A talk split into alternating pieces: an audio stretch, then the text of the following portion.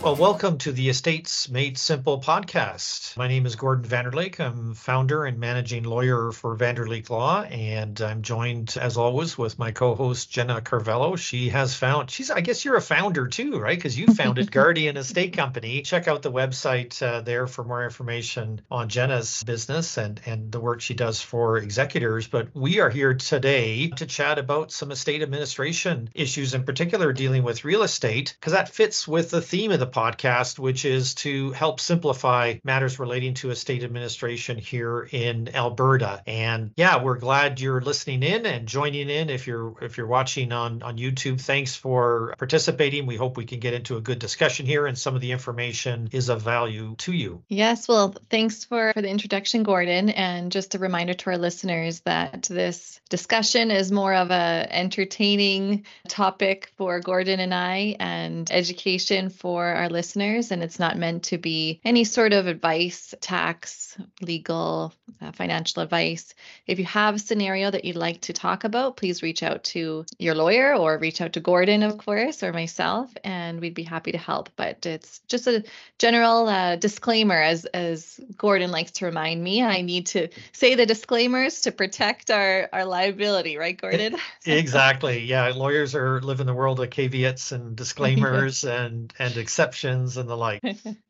Well, and today, as you mentioned, we're going to be talking about selling real estate inside of a, uh, an estate because most often executors need to deal with piece of property that the deceased held prior to their passing. So that could be their primary residence, that could be a vacation property, that could even be mines or mineral interests. So anything real estate related, you know, this could apply to. And we just wanted to talk about some considerations that executors need to take when dealing with real property. The common misconception, I think, is out there that that if there is an estate sale, the general public thinks that the estate sale will be fast and cheap and oh, they could get a really great deal for for a house because it's an estate selling it. But in fact, I, I would argue that even the opposite is true. The estate sale does take a little bit longer. There's more requirements on the executor to make sure they're selling it for the proper price. And there may be additional people that need to approve the sale of a property. And so, yeah, it's just just being mindful of all those requirements and ensuring that the estate value is maximized for the benefit of the beneficiaries. Exactly. And the I think that's a good setup for our conversation, Jenna. And it reminds me that it's uh, sometimes in the in the same venue as people looking at foreclosures, like a bank mm-hmm. foreclosure. Mm-hmm. Oh, it's going to be a bargain. But really, as you point out,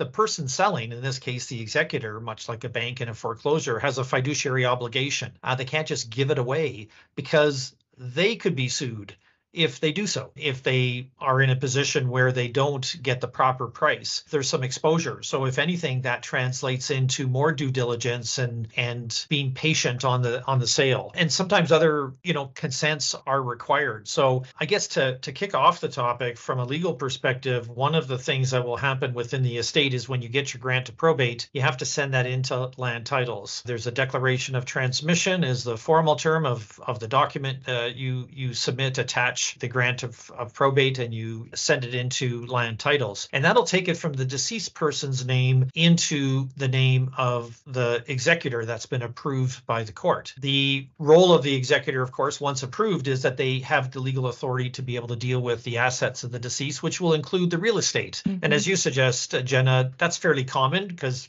people want to live in their homes for as long as possible. Most people, obviously, people could be renting, but oftentimes, you know, home ownership is common, and so it's likely that you're going to have to deal with the deal with the real estate. So the first thing would be to get it into the name into your name as the executor. Otherwise, you have no authority to sign a transfer, whether it's to a beneficiary or to a third party. So it's important to do that switch. And it's good to state here the principle, and it's a 100% rule, no exceptions, that land titles will not deal with an executor without a court order, without that grant to probate. You mm-hmm. can't just show up with the will and say, well, see, I'm named in the will and it looks like a really well drafted will. Can't I just use that? Will you not just accept that? The answer is no, they will not. No exceptions. They have to know they're dealing with the right person, which sort of makes sense, right? That person, the right person has to show up to deal with the real estate. It's probably a valuable part of the estate. So the checks and balances are in place to ensure the wrong person is not controlling that property. And so once you're in that position, you can now then take steps to look at selling the, the property.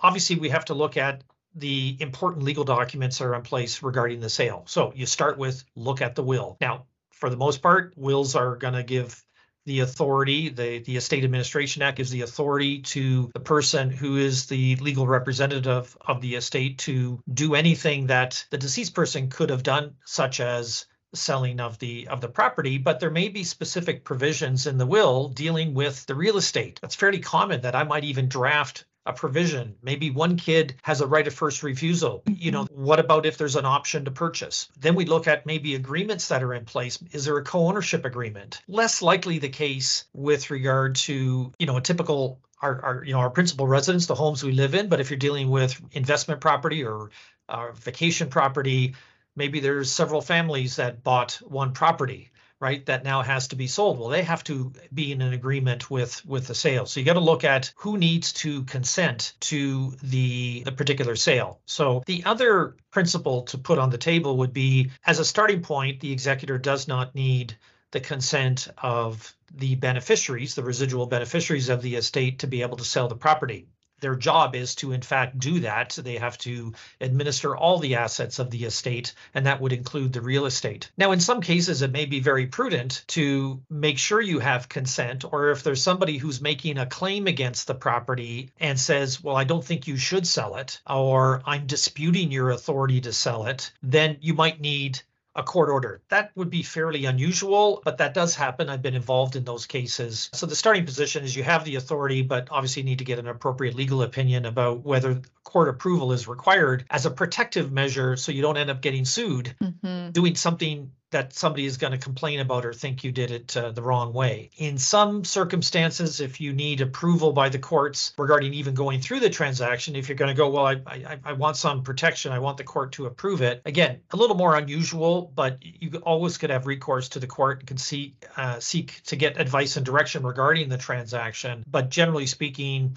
if it's a typical situation and those sorts of disputes or contentious matters don't exist, you would have the authority to sell, but not before you get the grant to probate right? Mm-hmm. It's important to know that there is some risk you take if you're entering into real estate contracts and signing an MLS listing before you're formally appointed. I think it does happen, especially on situations where it's non contentious and pretty straightforward of what's going to happen that there might be some preparatory work done on the attempt to sell the property. But then you want to make sure of course that there's appropriate protection in the in the agreement of purchase and sale that allows you to extend the closing if you don't have that grant to probate in place. Because that real estate deal going back to what I said in the beginning cannot close unless you have that mm-hmm. piece of paper from the surrogate court, that grant to probate to, and again, hard and fast rule because of land title rules, right? That you you need that in place in order to complete that deal. So be careful about starting into it because what if the deal goes sideways or you think you're going to get the grant to probate and somebody objects? And says, I don't think you should be the executor. I think it should be me. Well, if you've already engaged the realtor to do some work, then you may very well end up being liable because that's a personal contract that you signed, that MLS listing, and maybe you're going to end up in, in that situation where you're caught between somebody challenging your authority and the person who wants to buy the property. So you got to be very mm-hmm. careful and make sure you do it with with proper legal authority. Yeah, and that's a good point. You know, when I used to act as a professional executor, under specific situations, we would list the property prior to probate and on the sale contract it would be closing cannot occur until probate's received so it was a condition similar to a condition of you know obtaining financing or, or something right. of that order so if we didn't get probate we didn't have to enter and fulfill the contract which was a protective mechanism for the yeah. executor so that can be a good solution if if you expect you know that maybe the markets are going down and you'd like to enter into some sort of agreement with with a potential buyer prior to obtaining probate specifically if probate's going to take some time. So yeah, I, th- I think it's an option, but definitely not for every different scenario. And, and then with respect to best practices in dealing with real property inside of an estate, I would suggest at the very onset to get certified appraisal of the real property, to have a, a valuation done by a professional to give you a, a, type of idea of what the property is worth. And I'd also argue you you obtain an av- advice from a realtor as well. And so you have two valuations there that you can bring to the beneficiaries if there are questions, uh, allowing you you the proof and showing the proof of how you obtained the sale price if you do enter into a contract with a potential buyer. And that um, is even relevant even at the time of signing the if you're going into an MLS listing agreement and you have to tell the realtor because the re- realtor will be asking, well, what do you want to put down as the listing, the asking price? Right? Mm-hmm. What are mm-hmm. we going to offer it for sale at? Uh, so having that valuation would help support that you're asking the right questions, you're doing your due diligence, and you're not just being flippant about, well, let's just sell it for this. I think that's the right price. Well, uh, how do you know, right? If a, if a beneficiary challenges you at the end of the estate about why did you sell the property for that amount? Why did you do this? Then then you have some backup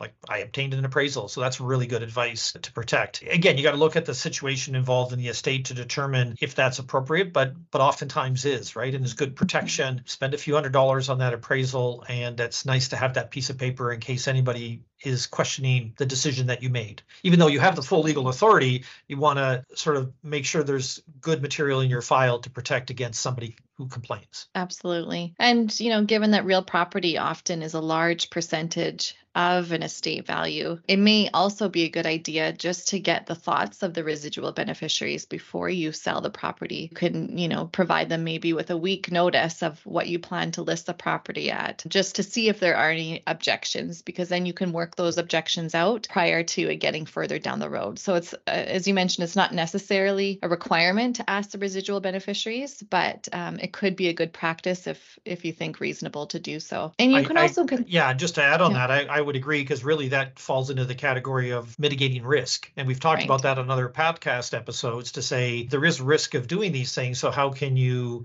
lessen that risk? So just uh, having a communication strategy, as you suggest, and it's not that you need their permission, but if they understand what's going on and they're aware of it, I guess if if they object, you would hear about it at, at that point and maybe that results in you getting a second appraisal. Or you could take steps to make sure that you're properly protected because you've implemented a good communication strategy. Mm-hmm. Absolutely. And and with respect to actually listing the property for sale and, and receiving offers and deciding when to accept an offer, there's certain things you can consider. One, operating costs on the property. How much is it costing the estate to keep it listed on the market? Is it better to try to get a quick sale and maybe, you know, negotiate a few thousand dollars off off the sale price? So you can do that cost benefit analysis. Also talk to the realtor about staging the property. Would would would you be able to get a better price if you stage the property or perhaps some minor renovations might be prudent i would say the renovation side of things it's it's probably more rare to need it to sell the property you know renovating can can be costly in in itself. You might not get the full value if if you want to increase the value of the property, but something to at least consider and, and talk to the realtor about. And the final thing I'd like to suggest is do not cancel the property insurance until everything is final. So even if you think it's going uh, the property is going to close on a certain date, wait until after that date to cancel the insurance because you never know what could happen and you want to make sure that any losses to the property are protected protected. Yeah, and I think with insurance, one of the considerations would be making sure that is in place because the insurance company may have very specific rules about how often somebody has to be visiting in order to maintain insurance. So it's a whole other kettle of fish when the insurance company hears that somebody is deceased and now the right. property is vacant versus it was being occupied by the person there was somebody living there, right? There's increased risk and they have particular rules. So you want to make sure at the front end you comply with those rules and get the appropriate protection in place because if there's a fire the, the house burns down after death and you were the executor, the question is going to be, well, why didn't you check? Why didn't you make sure it was insured? Did you talk to the broker? So one of the immediate things to be uh, certainly to be done, double checking to say, are the insurance premiums paid? Is is everything in good order? Is coverage adequate for for what's there? You can't just assume what the deceased person did was appropriate. You gotta you gotta have a look at that independently. Yeah, absolutely. Well, those are actually some really good tips, right? So there's I think we've identified there's some places to kind of for an executor to get into trouble if it's done poorly. And the theme is you need the legal authority and then get the appropriate professional assistance with regard to managing that sale process, acknowledging that probably the value of a home, the equity there is can be and oftentimes is a substantial part of what the beneficiaries have an interest in. So they are going to be very interested in you having done a good job on selling the property. So you want to make sure with that with that scrutiny and that attention that you you do that very very carefully as you should all your responsibilities but i think it's a good example of one that squarely deserves good attention and good professional advice that it's not a do it yourself project. You want to make sure it's done properly and and that if anybody's looking at it down the road that they're going to say you did a good job. You did everything you were supposed to with with regard to that. Yeah i sent some really good tips on that so we'll uh, uh, maybe wrap up the the the comments or our discussion with that encourage you of course that if there's if this sparks a question to reach out to us. We'd be happy to give you some specific information and or advice on being retained for your specific situation because every